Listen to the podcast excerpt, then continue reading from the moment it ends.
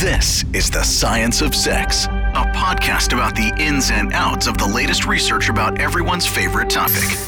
Hosted by Dr. Zhana, a sex researcher and professor of human sexuality at NYU, and Joe Pardavila, the guy who's a fan of sex. Hey now. Here's Dr. Zhana and Joe. Here we go. Episode six. Hello. How are you, Dr. Zhana? I'm doing well. I actually have a announcement to make. I can't marry you. I'm, I'm already taken. I'm sorry. Was that was Oh, it, no. Was that the I was announcement? gonna oh no! On I the know, show. I know how much you love marriage, but no. I'm sorry. What is your What is your announcement? I have a live event coming up Ooh. for the people who are in New York City to show up in person if they would like to. It's in oh. Brooklyn on November 16th at 8 p.m. It's a sex science social where we talk about one topic and then the, what we know about that one topic. And the oh. topic this time Oh. Okay. is bi curiosity slash mostly heterosexuality. So it's Wow. about those people who are not completely, completely straight, but they're not necessarily super bi to think of themselves as bi or be seen by others as bi. Interesting. So it's uh, November 16th in Brooklyn, and you can find information about the event on Facebook. It's called Sex Science Social Bi Curiosity or on Eventbrite. And it's so funny that you mentioned that because today on the show we're gonna kind of delve into bi curiosity. A little bit, yeah. What do we got? Well, today we have a man with a PhD in threesomes, a sociologist from the UK who tells us how straight men are increasingly having threesomes, a menage a trois, with other men as a way to kind of strengthen their bromances. And we have some shocking news. More news. Dr. Zhana agrees with the Trump administration. Well, That's coming up. Don't on one Don't thing, on one thing. The Science of Sex. Foreplay. All right, so we got to get to some heavy stuff. Over the last few weeks, several Hollywood and political figures have been accused of sexual harassment and misconduct. I mean, the list is just going on and on. Actors Dustin Hoffman, Jeremy Piven, director Brett Ratner, political talking head Mark Halperin have all been accused of such things. The. NPR editor. The NPR guy's Yeah. gone. He lost his job. There's a, a lot of people that are coming out years and years later. The Dustin Hoffman case, 20 years after the fact. What's this all about, Dr. Zhana? Well, it seems like it's that breaking point that we've reached when it comes to sexual assault and sexual harassment, where people are really feeling comfortable coming forward and talking about this, as opposed to keeping it secret, and also greater willingness on the part of the higher ups, the people responsible for hmm. some of these people, to do something about this. Because very often, some of these stories are stories where these things were shared with management in some way, shape, or form. They Right. just kind of swept it under the rug. But when we talk about these things, and there's been a lot of talk about these with the Me Too hashtag and basically social project in some way, I do want to point out that very often we tend to lump a lot of different kinds of experiences together under the same umbrella. And it's not always, I mean, I think there are some benefits to doing that, to bringing attention to how widespread some of these issues are. But at the same time, it also has its drawbacks because these are not the same thing. So, Right. sexual assault, there are lots of different types of sexual assault. It's not the same thing if somebody was groped versus somebody was forced or held a weapon to Yeah. their head or something like that. So th- those are very different kinds of experiences that research has shown have different types of effects on Yeah. their uh, victims. And then sexual harassment is a whole other Yeah. kind of animal that very often gets lumped in with sexual assault, but that Right. is yet very different. So we should be maybe a little careful not to dilute the experiences of those people who have experienced something that's a lot more serious or Right. a lot more traumatic than other things. Like not to invalidate the experience of the people who have been uh, affected by by these things, but it's not the same. And Right. we do have plenty of research to, to suggest that it's not the same. Being catcalled is not the same as being forcefully raped. Right. And I don't think we should be lumping all of that together. And I think also I'm a little worried about the effects that this has on on people's lives. And I wonder where the line should be drawn as to when somebody's career should be completely ruined and them not be allowed to come back. What are some of the transgressions that maybe we give people a chance to come back from? Yeah, I don't think we're gonna know that. I don't like, especially now. Now's a perfect example. Like, what's gonna happen with all these guys, the NPR guy, Mm. the Mark Halperins of the world? What's gonna happen to them going forward? Do they n- never work again? I don't know. And so this is where that there's a concept called restorative justice comes into the conversation of who are the perpetrators who we don't give a chance to recover or rehabilitate Right. and what are perpetrators that we do allow that and what is the process Yeah. obviously just saying oh i'm sorry i didn't mean it that way is not enough but Right. so what is and kind of developing i think the key is going to be to develop some strategies for how to go about dealing with this in a way that is not just firing everybody forever And now, uh, one person that was caught up in this, I didn't mention him yet, but Kevin Spacey, he's getting slammed on all sides for the way he decided to reveal that he's gay. Now, you might have heard the story, but last week, Rent star Anthony Rapp accused Spacey of making a sexual pass at him when Rapp was just 14 years old. Now, this is a huge story. It's affected House of Cards. They've stopped filming. That show may never air again on Netflix. Spacey came out with a statement that night and pretty much called it drunken behavior, but he wrapped up by saying, This story has encouraged me to address other things about my life. I have loved and had romantic encounters with men throughout my life, and I choose now to live as a gay man. Now that's that is that statement is so loaded. First, he's addressing the harassment and the the attack. two have nothing to do with one another Right, but- and so the LGBT community went after him hard on this, as you can imagine. Mm. But the, there's so much to this story, like the fact that Kevin Spacey, he did a great job of hiding the fact that he comes across as a pedophile. Anthony Rapp, 14 years old. Kevin Spacey at the time was 26. That's another thing that was not addressed in it. So that was almost like the perfect apology because it kind of like hushes that whole thing away. Oh, by the way, okay, forget okay. that. Hold on, hold on, hold on. He is not a pedophile for making a pass at a 14 year old. So we throw around this word left and right for Okay. anybody and everybody who's been either attracted to or had some sort of sexual behavior with someone who's 18 or younger. That's not what pedophilia is. Pedophilia is something very specific. Okay. It is attraction to prepubescent children, to children who have not yet gone through puberty and are not showing the signs of a physically sexually mature person. A 14 year old boy is in 90 plus percent of the cases already post puberty Okay. adult. I mean, not a, not a full adult, but their bodies are sexually mature. Now, you can decide in a society that a 14 year old is too emotionally immature to have sex, that that's illegal, that that's inappropriate, that that's unethical, that it might be harmful to that 14 year old if they're having sex or being uh, hit on by 26 year olds. That is not pedophilia. Having sex with it, someone who's prepubescent isn't necessarily pedophilia Yes. if there's no attraction. Exactly. Wow. Yes. I did not know Yeah. that. And pedophilia, you can totally have pedophilia without having ever touched a child. Like child porn and stuff or like that. Or even yeah. yes, child porn. Like you just have that attraction as an attraction. Now, what we're talking about here, if we're talking about this uh, as a, as an attraction, like I don't know if Kevin Spacey has a thing for fourteen year olds, Right. or it just happened that he had a thing for this particular fourteen year old in that particular moment. Okay. But if he has a pretty consistent attraction to these young adolescents, but post puberty, Right. then uh, that's called ephebophilia. It has its whoa, whole, whole whoa, other whoa, whoa. name for it What is this now? Ehebophilia or ephebophilia. And what does that stand for? that is attraction to early post-pubescent I see. children or, or um, teenagers. they're not children; they're adolescents. So they're essentially underage, but they've already gone through puberty. Yes, they're sort of Okay. underage, but they have gone through puberty. And there is a big distinction. I do want to make this clear that we as a society, again, we can decide uh, that a certain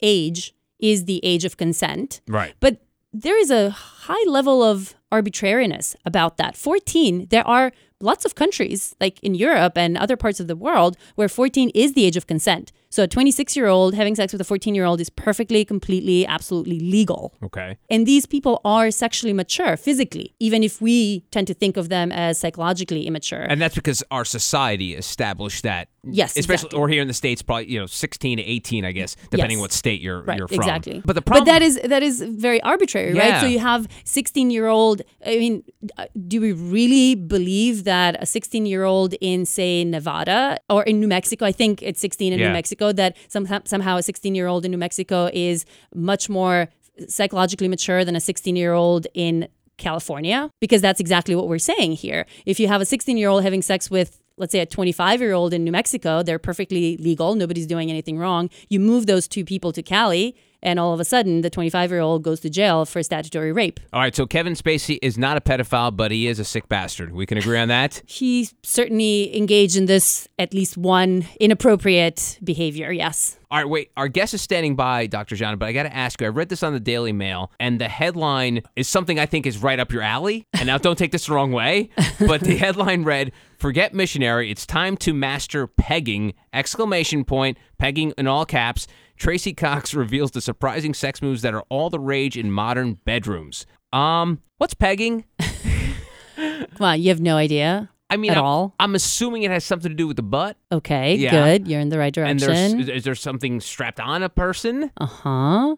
There you go. It's That's it? Strap on sex. Oh, it, it's called. I didn't realize it had a cutesy name like that. It does have its own name, pegging, yes. So it is about, usually, it refers to people without bio penises, if you will, Okay. uh, strapping on a dildo to a to, to a harness of some sort to their body, and then using that to penetrate. Usually, men anally, but I guess you can also use it for you know women having sex with women, Sure. as long as. Right, you're penetrating somebody with uh, a dildo uh, attached to your body This is- using a harness of some sort. This doesn't sound easy. It seems What do you mean it doesn't sound well easy? because it's. uh, I don't know. It just seems like it, it could lead to injuries or something like that, right? I mean, oh, so, so can anal sex, period, or, right, or I sex in I guess general. so, but the fact that you're strapping on and using some sort of device doesn't. It's not the most natural way. How about that? Isn't that as natural? Well, I mean, yes, to some extent. So I think there is obviously a level of skill involved in any kind of sexual interaction, and especially let's talk about penetration. How fast you go, how versus gentle, and when, and how long, and what position and all of that. And now when you transfer from vaginal sex to anal sex, there's a whole other set of skill that you need to have because it's a different kind of hole and Right. often takes a lot longer to prep and open up and so you have to be a little more gentle and careful and use lube and all that. Yeah. So that's true whether you're penetrating with a penis or a toy of some sort. But then I think there is an additional component of skill to pegging because when you have your cock attached to you, like your biopenis attached to you, you get a lot of sensation from your penis as to what it may be happening in the hole that you're putting this Right. penis in, right? Because you're You- feeling the tip somewhere. Yeah, that's one point. you point, feel right? pressure. You know how tight it is. You know if if the other person is clenching. You feel if it's sort of the wrong angle and you're pushing up against somewhere where there's nowhere to go. Right. Whereas when you're using a toy, you don't get that kind of feedback. So you do need to be a lot more careful or knowledgeable or get a lot better feedback and encourage a lot of feedback from your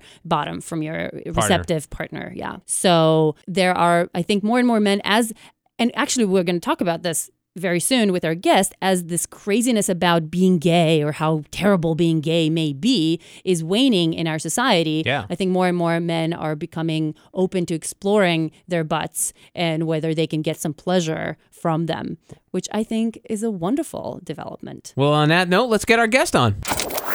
The science of sex goes deeper. There seems to be a lot of talk about threesomes these days. The media often talks and writes about them. They're one of the most frequently searched porn terms, and one of the most common questions when I do Q&As is how do I get my partner to have a threesome with me?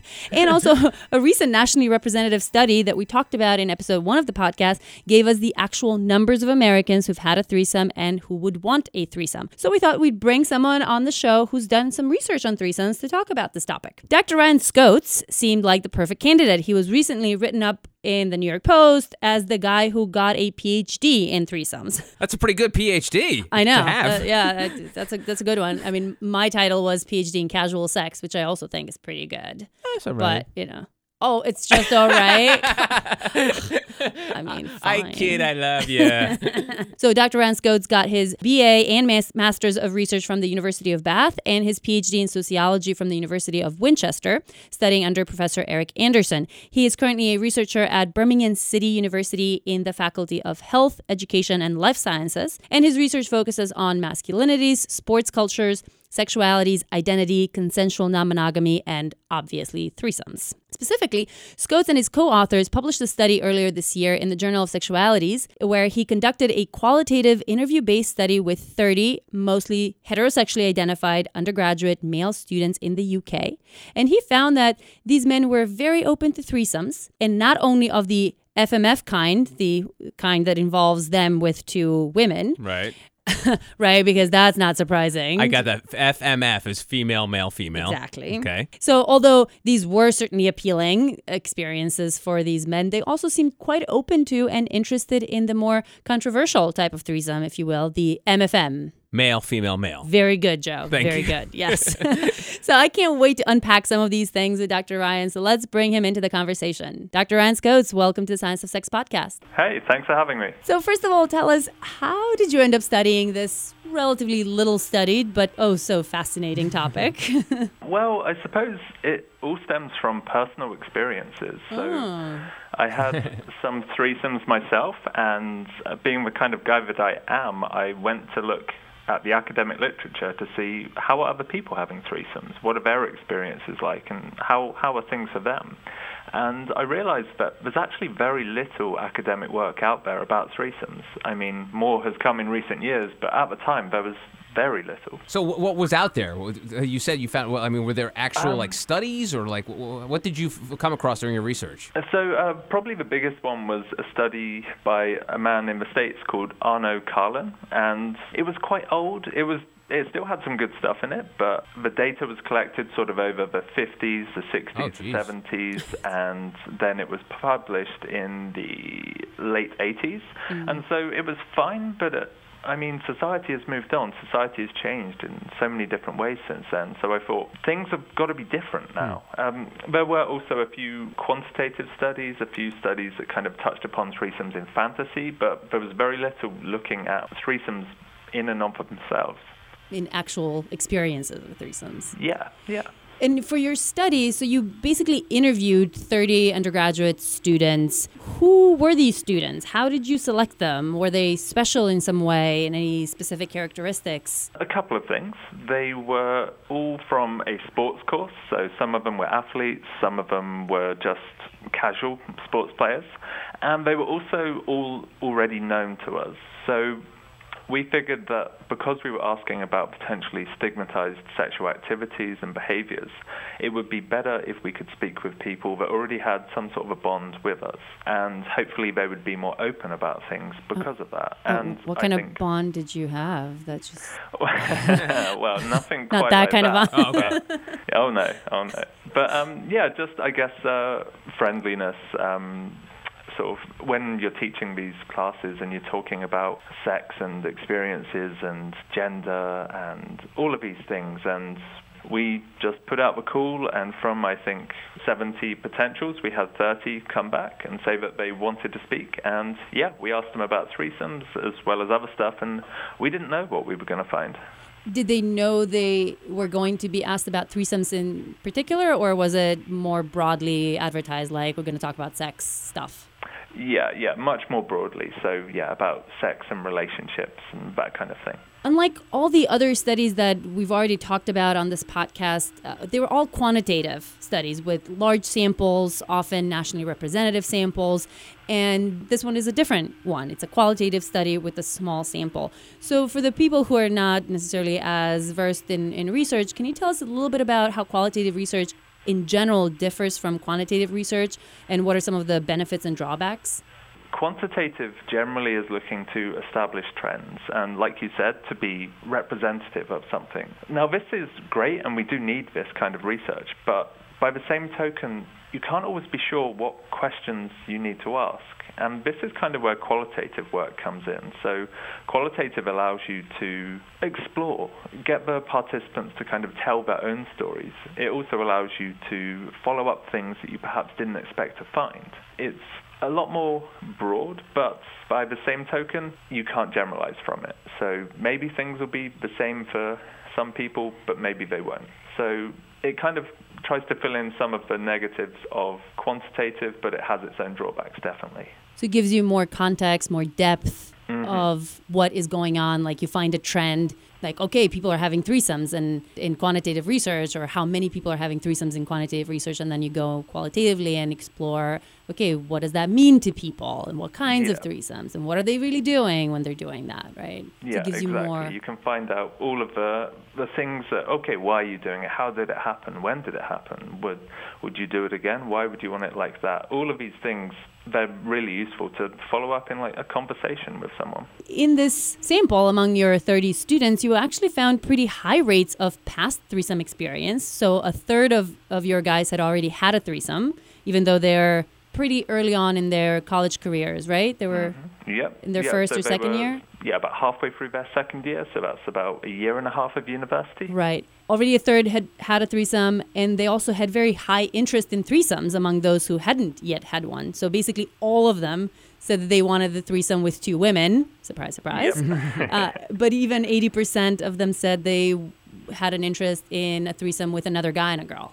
Yeah, these absolutely. Are, these numbers are pretty high, right? They're much higher than some of the findings from the nationally representative study of Americans that just came out, where only 17% of all men and only 11% of the 18 to 24 year olds had had a threesome, and mm-hmm. only about a third of all men found them at least somewhat appealing. So, what do you think is going on here? Are Americans and Brits so dramatically different, or is there something pretty unique about your interviewees? It could be uh, a cultural difference. It's also going back to the idea of qualitative research. We can't generalize from it. So, we might have found very high numbers uh, from the people that we spoke to, but like you said, there's going to be particular reasons for that. So one thing to bear in mind is they are university students, and so they're potentially going to have more access to casual sex, maybe in a very sexualized environment. So they've perhaps just got a lot more opportunity for these things.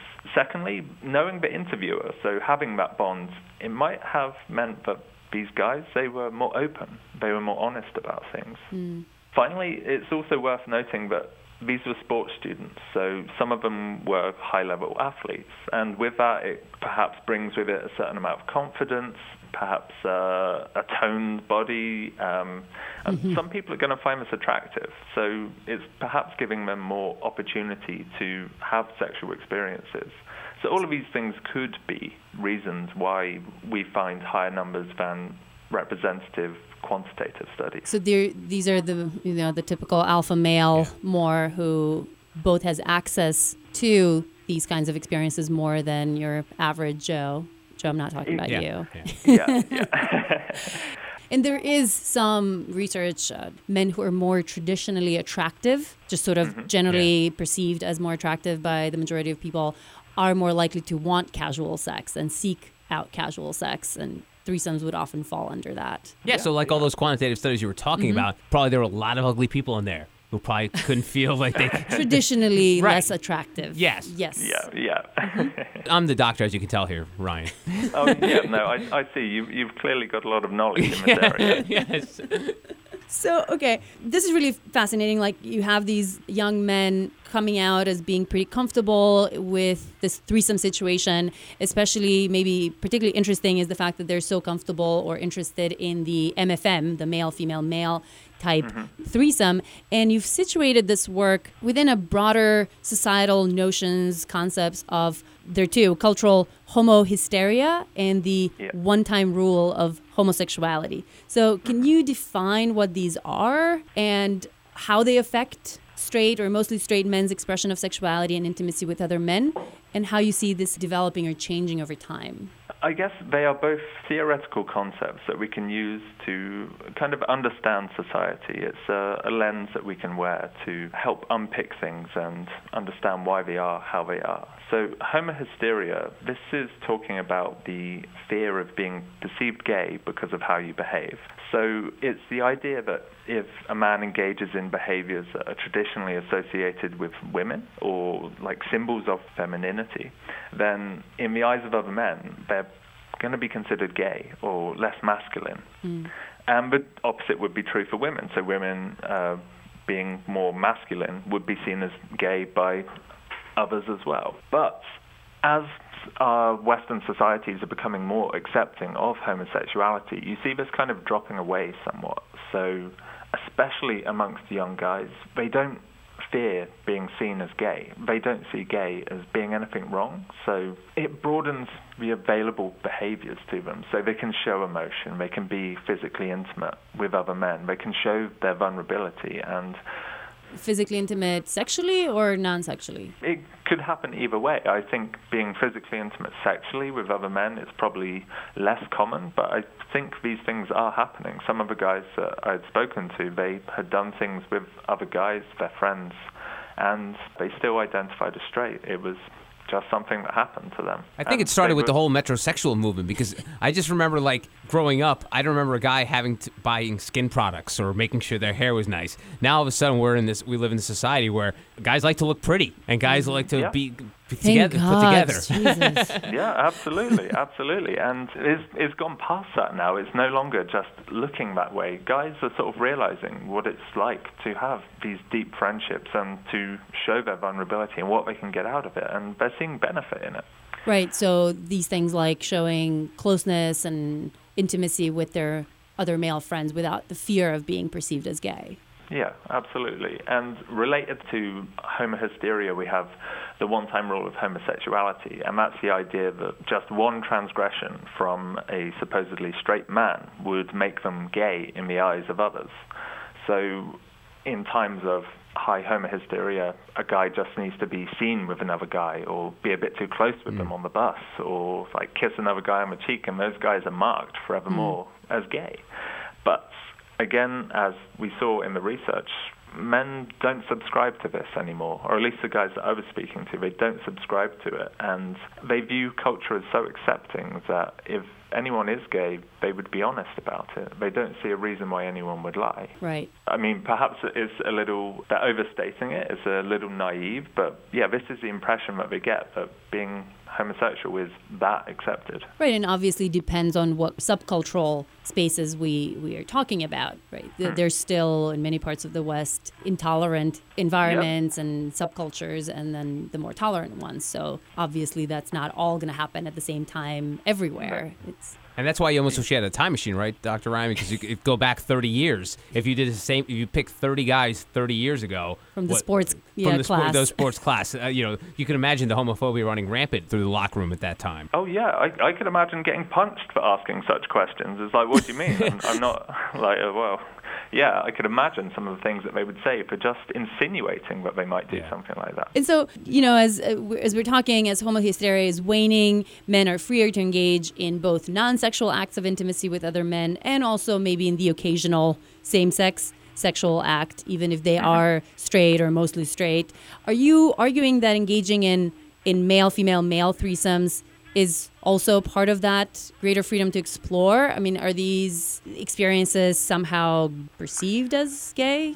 I guess it it depends on who you speak to. I'm sure there will be some people who view these acts as gay, but the guys who I was speaking to, they didn't. They didn't view it as a homosexual act. They did see it as part of bonding, as part of exploration, something to tick off a list, if you like, or something that would be fun with a friend, something they could reminisce about in future years. So, yeah, it it wasn't seen as this big homoerotic thing, at least for these guys, but I could definitely see how other people might interpret it differently. By the same token, these guys were speaking with their friends about their experiences and they didn't seem to fear that stigma. Were there same-sex sexual contact between the men in these experiences that the guys had had? Generally not. There was some contact, but it wasn't generally sexual. So there might be like I don't know a high five or somebody Right. touching somebody else's shoulder. So called sort of incidental touching. Like swords But- crossing is the old adage, right? that would happen. yeah, well, none of the men brought it up. Okay. But, No. but they did bring up other occasions when they had maybe done things with guys in a non-threesome situation. So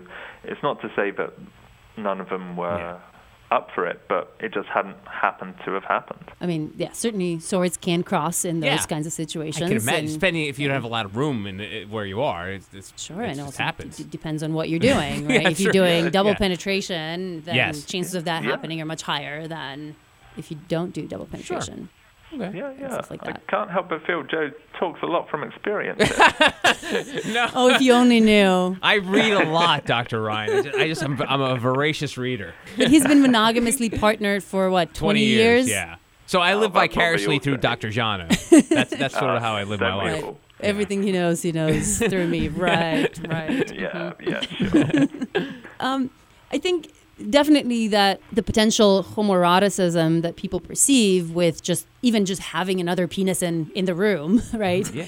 Very often is undoubtedly one of those things that keeps men away from some of these experiences. Are there any other barriers or fears that you think might have similar effects on men being like threesome with two girls? Hell yeah, but I don't want to go anywhere near, you know, another guy and a hmm. girl threesome. Yeah, so I, think one of the big things that can't be understated is it being a friend. So I think if it's a friend or a bromance that these guys are having their threesome with, it brings a certain level of comfort. So with a stranger, they might not know, well, how is this guy going to treat the woman? Like, are they going to be really misogynistic or really uh, rough with them? Um, is it going to be sort of an unpleasant experience for me seeing that happen, or perhaps they're going to want to do something sexual with me, and I wasn't really up for that. Hmm. Equally, another thing might be that some of these guys might be a bit shy about their bodies. So if they are not particularly buff and they're with a guy who is, then unless they're comfortable with being naked around them and is someone they are friendly with, that could make them feel a bit inadequate, I think. So I also think too the fact that you picked athletes, and for lack of a better term, th- these guys are used to seeing dicks all the time in a locker room. So maybe the comfort mm-hmm. factor is pretty high because they're so used to just being surrounded by random penises. The fact that they're in a room with another guy and a woman is not mm-hmm. off-putting to them or even intimidating at any at any point, right? Yeah, no, that that could be part of it. But these guys are not just sort of being naked in a locker room with other athletes. They're sort of wandering around naked in the house or Yeah. sort of like wearing very little in each other's rooms, like sleeping just in underwear in each other's beds, kind of mm-hmm. thing. So it it goes slightly beyond that, but that's definitely part of it. You mentioned one of the things might be how the woman would be treated. And there's sort of a general understanding that a woman having sex with two guys at once is a total slut. And that's something that no mm-hmm. self respecting woman would do. And by mm-hmm. extension, that a guy were to participate in such a scenario, he'd probably have little respect for that woman. You certainly wouldn't want that to be your like long-term girlfriend or something. It would be some someone that you have less connection or relationship with. What do your guys have to say about this? A lot of the guys, they did say that they wouldn't want to have an MMS threesome with their girlfriend, but hmm. that's not to say that they weren't respectful to women. Some of these women that they were having threesomes with, they were still their friends, and participants did talk about showing respect and gaining consent and making sure that everything went well. I, I think the fact that they wouldn't want to do it with their girlfriends is probably more related to not wanting their relationship to creep into the realms of non-monogamy. So hmm. even some of the guys said that if an FFM threesome, threesome with another woman were to happen, they still wouldn't want it to happen with their girlfriend. So yeah, I think it's potentially less about them not wanting their girlfriends treated like a slut or being seen as a slut, and it's more about not being entirely comfortable with what that would mean to their relationship. Yeah, I think a lot has to do with the former because when you brought that up, Doc, I just immediately thought I don't know if you ever watched the TV show The Sopranos. Like all these gangsters, they were married with mm-hmm. children, but they had gumas, you know, girlfriends on the side, Yeah. and they would always admit that they'd freely do crazy stuff with the girlfriend, but they would never do something with the mother of their children. So it's almost like they put whoever they're in a relationship with to a higher pedestal, and deep down, like I could never do that with her, but I could do this with this other girl. Yeah, it, it, it could be that. I, I think some of the guys, they also talked about they wouldn't want to bring it up because they wouldn't want their girlfriend to get upset.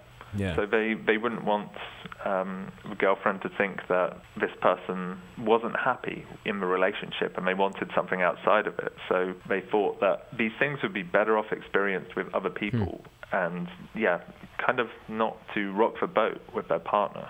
Right, not bring in too much complexity in the in the scenario. I wouldn't even know how to begin with that. Like if you were in a long-term relationship and all of a sudden you came home to your husband or wife or boyfriend or girlfriend and say, "Hey, how what's this threesome thing? What do you think about that?" Like I just I don't even know how that even happens in a relationship, right? It's, I mean, it's just happens like in that. a lot of different ways. It depends Well, on yeah, the I, context. I guess first you, you send them a podcast about it, and ask them what they thought of that, and That's very passive aggressive, Doc. Conversation. I think your partner is probably listening to this, so she might have some questions Oh, for God, you when you get home. but yeah, these conversations they happen in all kinds of ways, and I guess seeing these things, um, whether it be in pornography or whether it be in media pieces or on TV, these can help spark conversations and it can allow partners sometimes to have these conversations without it being a direct mm-hmm. ask of, I think we should have a threesome. They can kind of sound it out. It's like, oh, wow, they're having threesomes. Hmm. That's kind of crazy. Have you ever done that? Or what do you think about that? And then they can start to sound out what their partner feels about it. Was that part of your study, by the way, uh, the initiation of the threesome? So with this study, no. With um, my PhD thesis, where I interviewed other people, mm-hmm. um, yeah, yeah. What did you get out of that? Um, I generally found that for guys, these things they were generally happening spontaneously. So maybe after parties, maybe after drinking or going out, and all of a sudden these things would just happen. Oops, I had a threesome. That was that kind of thing. it was somebody would make an offhand remark or a comment, and people wouldn't shoot it down, and then yeah, one thing leads to another. Hmm. Mm-hmm. Um, for women, it would happen like that, but also more of the women I spoke to were in relationships when it happened. So there was a more organization, hmm. so picking the right person. So typical. And, yeah, speaking, oh, speaking with them, and yeah, there was it was more pre-planned and organized in comparison. You mentioned bromances, and mm-hmm. can, can we talk a little bit about that? What exactly is a bromance? Like, how's that different from just having a best friend? And to what extent did that play a role in some of these threesome experiences?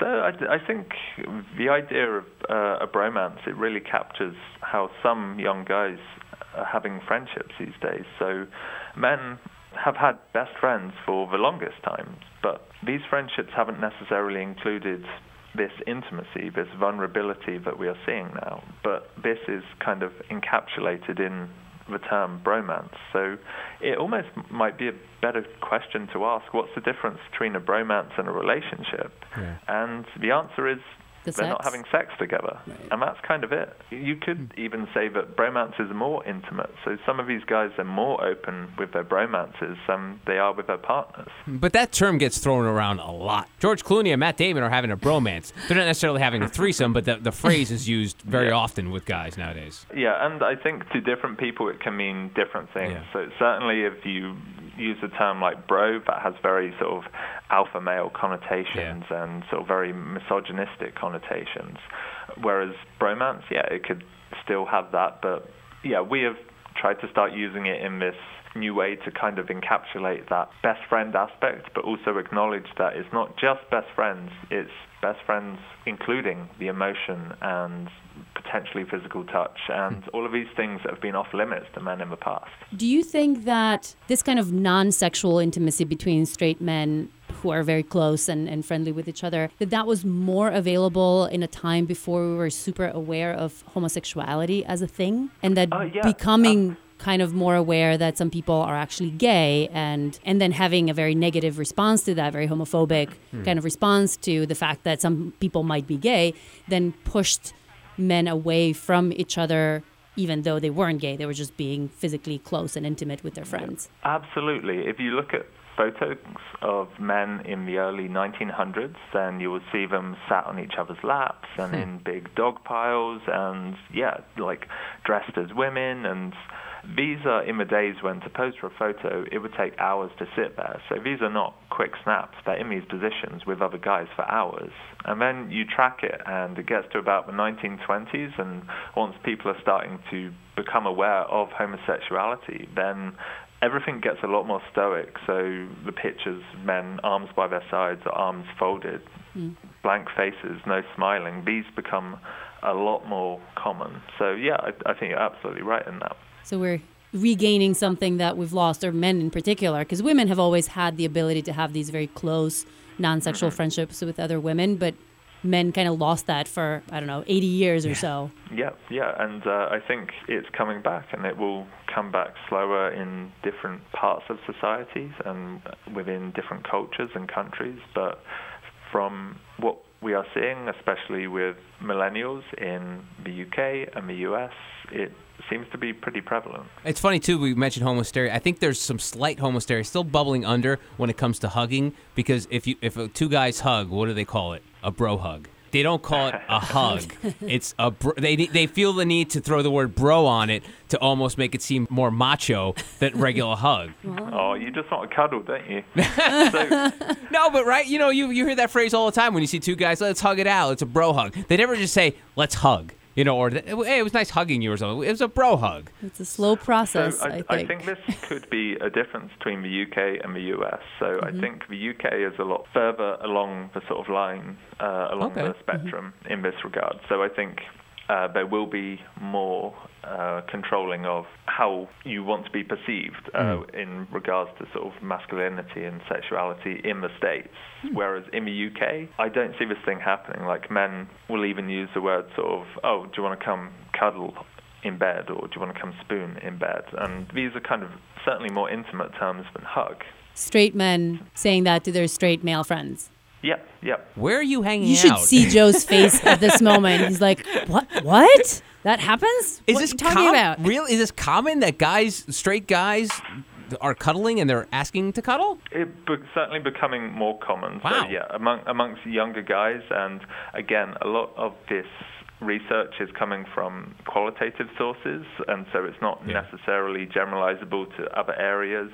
But there is a lot of it, and it is growing. So yeah, it's it's certainly becoming more common. How are you handling the fame with this study? Because you've gone global. I mean, every newspaper, mainstream, has picked up this study that you've put together. How are you handling everything? It's been strange as hell, but uh, yeah, um, no, it's been great. It's it's nice that I can get my research out there, and it raises my profile, and it allows hopefully people to start having conversations about threesomes. And luckily enough, in one newspaper, I was able to give sex tips.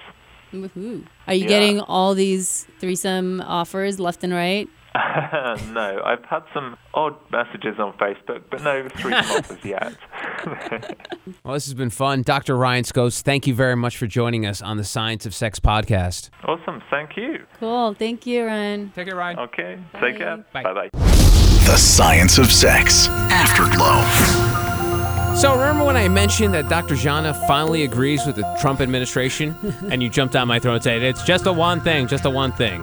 So here's the deal. Last month, Education Secretary Betsy DeVos scrapped one of President Obama's regulatory actions, a set of campus disciplinary procedures for students accused of sexual assault. Now, the Obama era guidelines weaken traditional protections for the accused, like being presumed innocent until proven guilty having the right to cross examine an accuser, and perhaps most controversially, lowering the standard of proof in deciding whether a student is responsible for sexual assault from beyond reasonable doubt to preponderance of evidence. Now, DeVos has rescinded Obama's policies and announced that they will develop detailed replacement regulations for campus sexual assault cases, publish them, then invite public comments, and then finally adopt new rules by next fall. So I was joking about you agreeing with this. So why do you agree with uh, Betsy DeVos here? I never thought I would agree with anything that the Trump administration Yeah. did, but it happened. It Okay. happened sooner than I thought.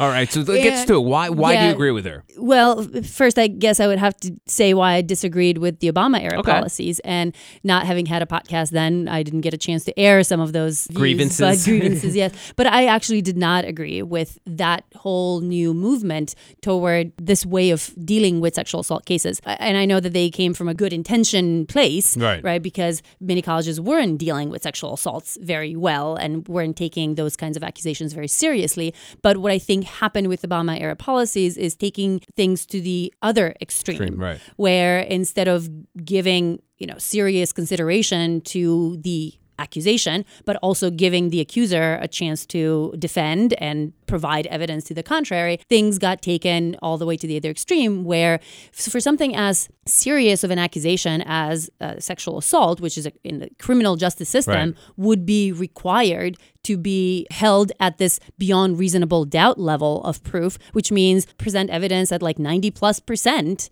that this really happened Okay. in order to be accused and you you're lowering this to the level of civil cases which is preponderance of evidence which is basically as long as there's 51% chance that this happened or you have evidence happened.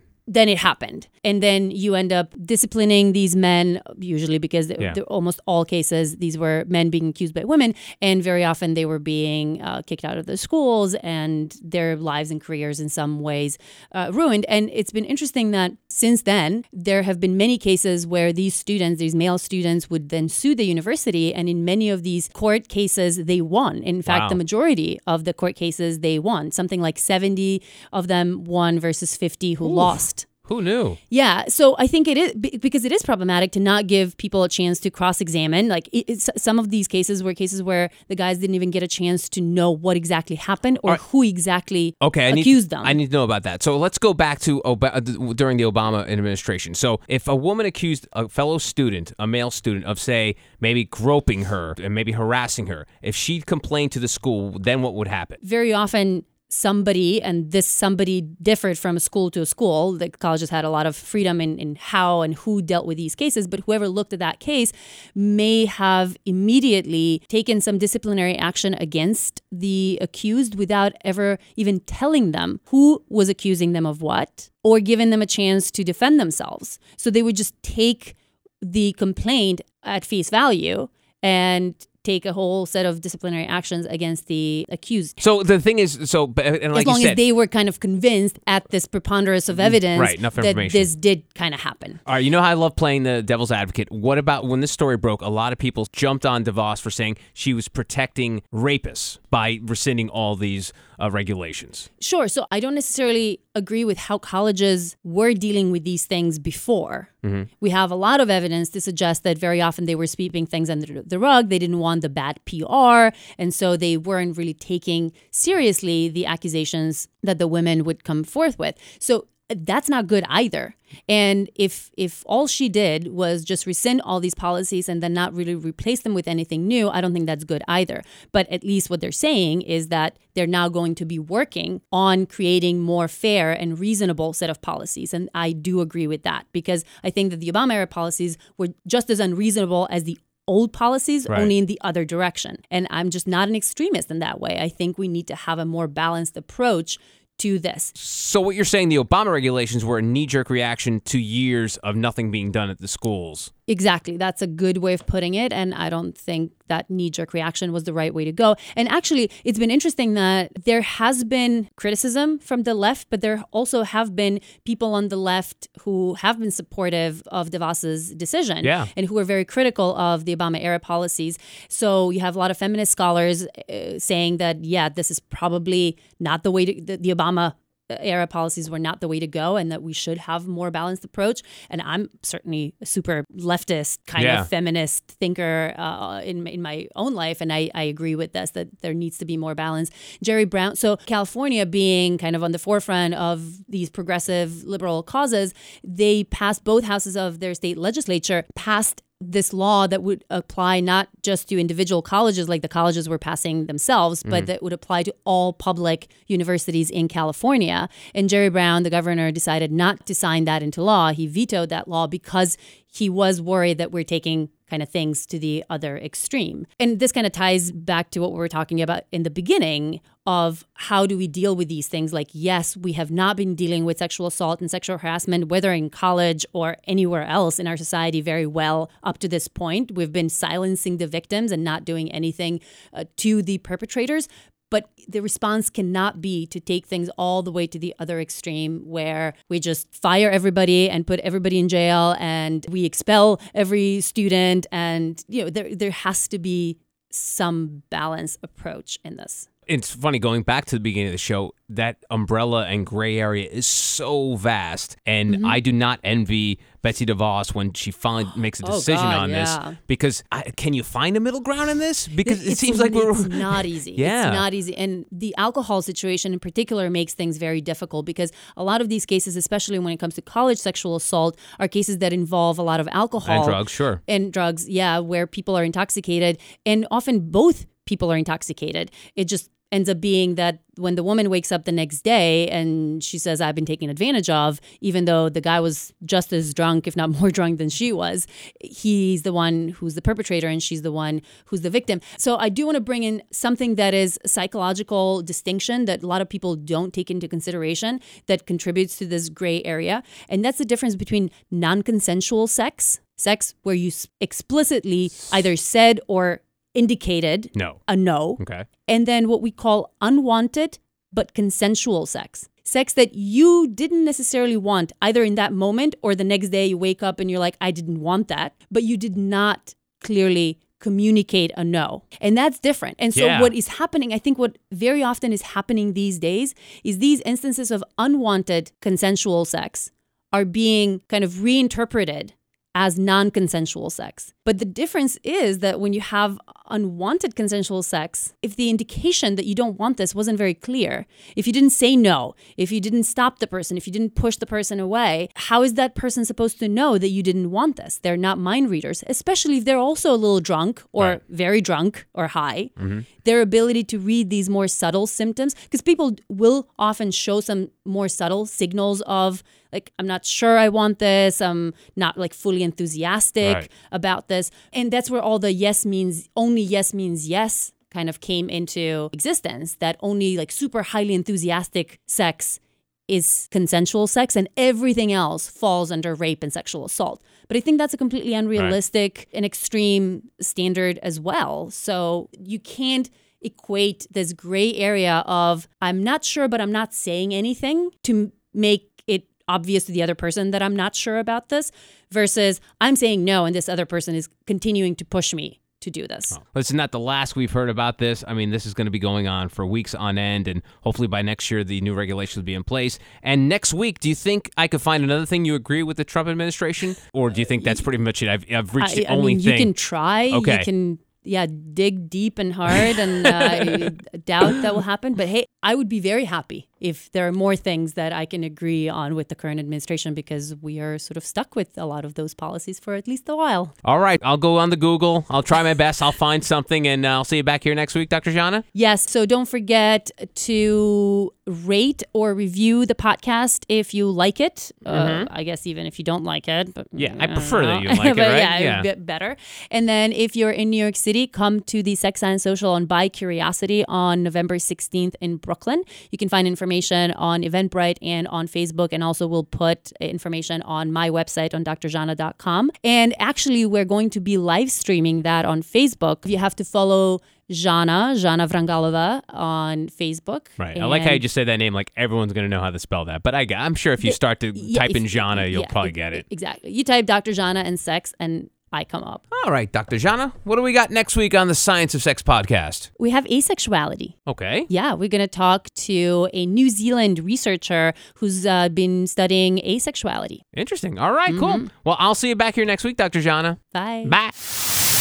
The Science of Sex is produced in New York City. To connect with the hosts, go to drzhana.com and joepardavila.com. Like us on Facebook at The Science of Sex Podcast or follow us on Twitter at Science of Sex Pod. For more sex science, read Dr. Zhana's column at Forbes.com. This has been The Science of Sex.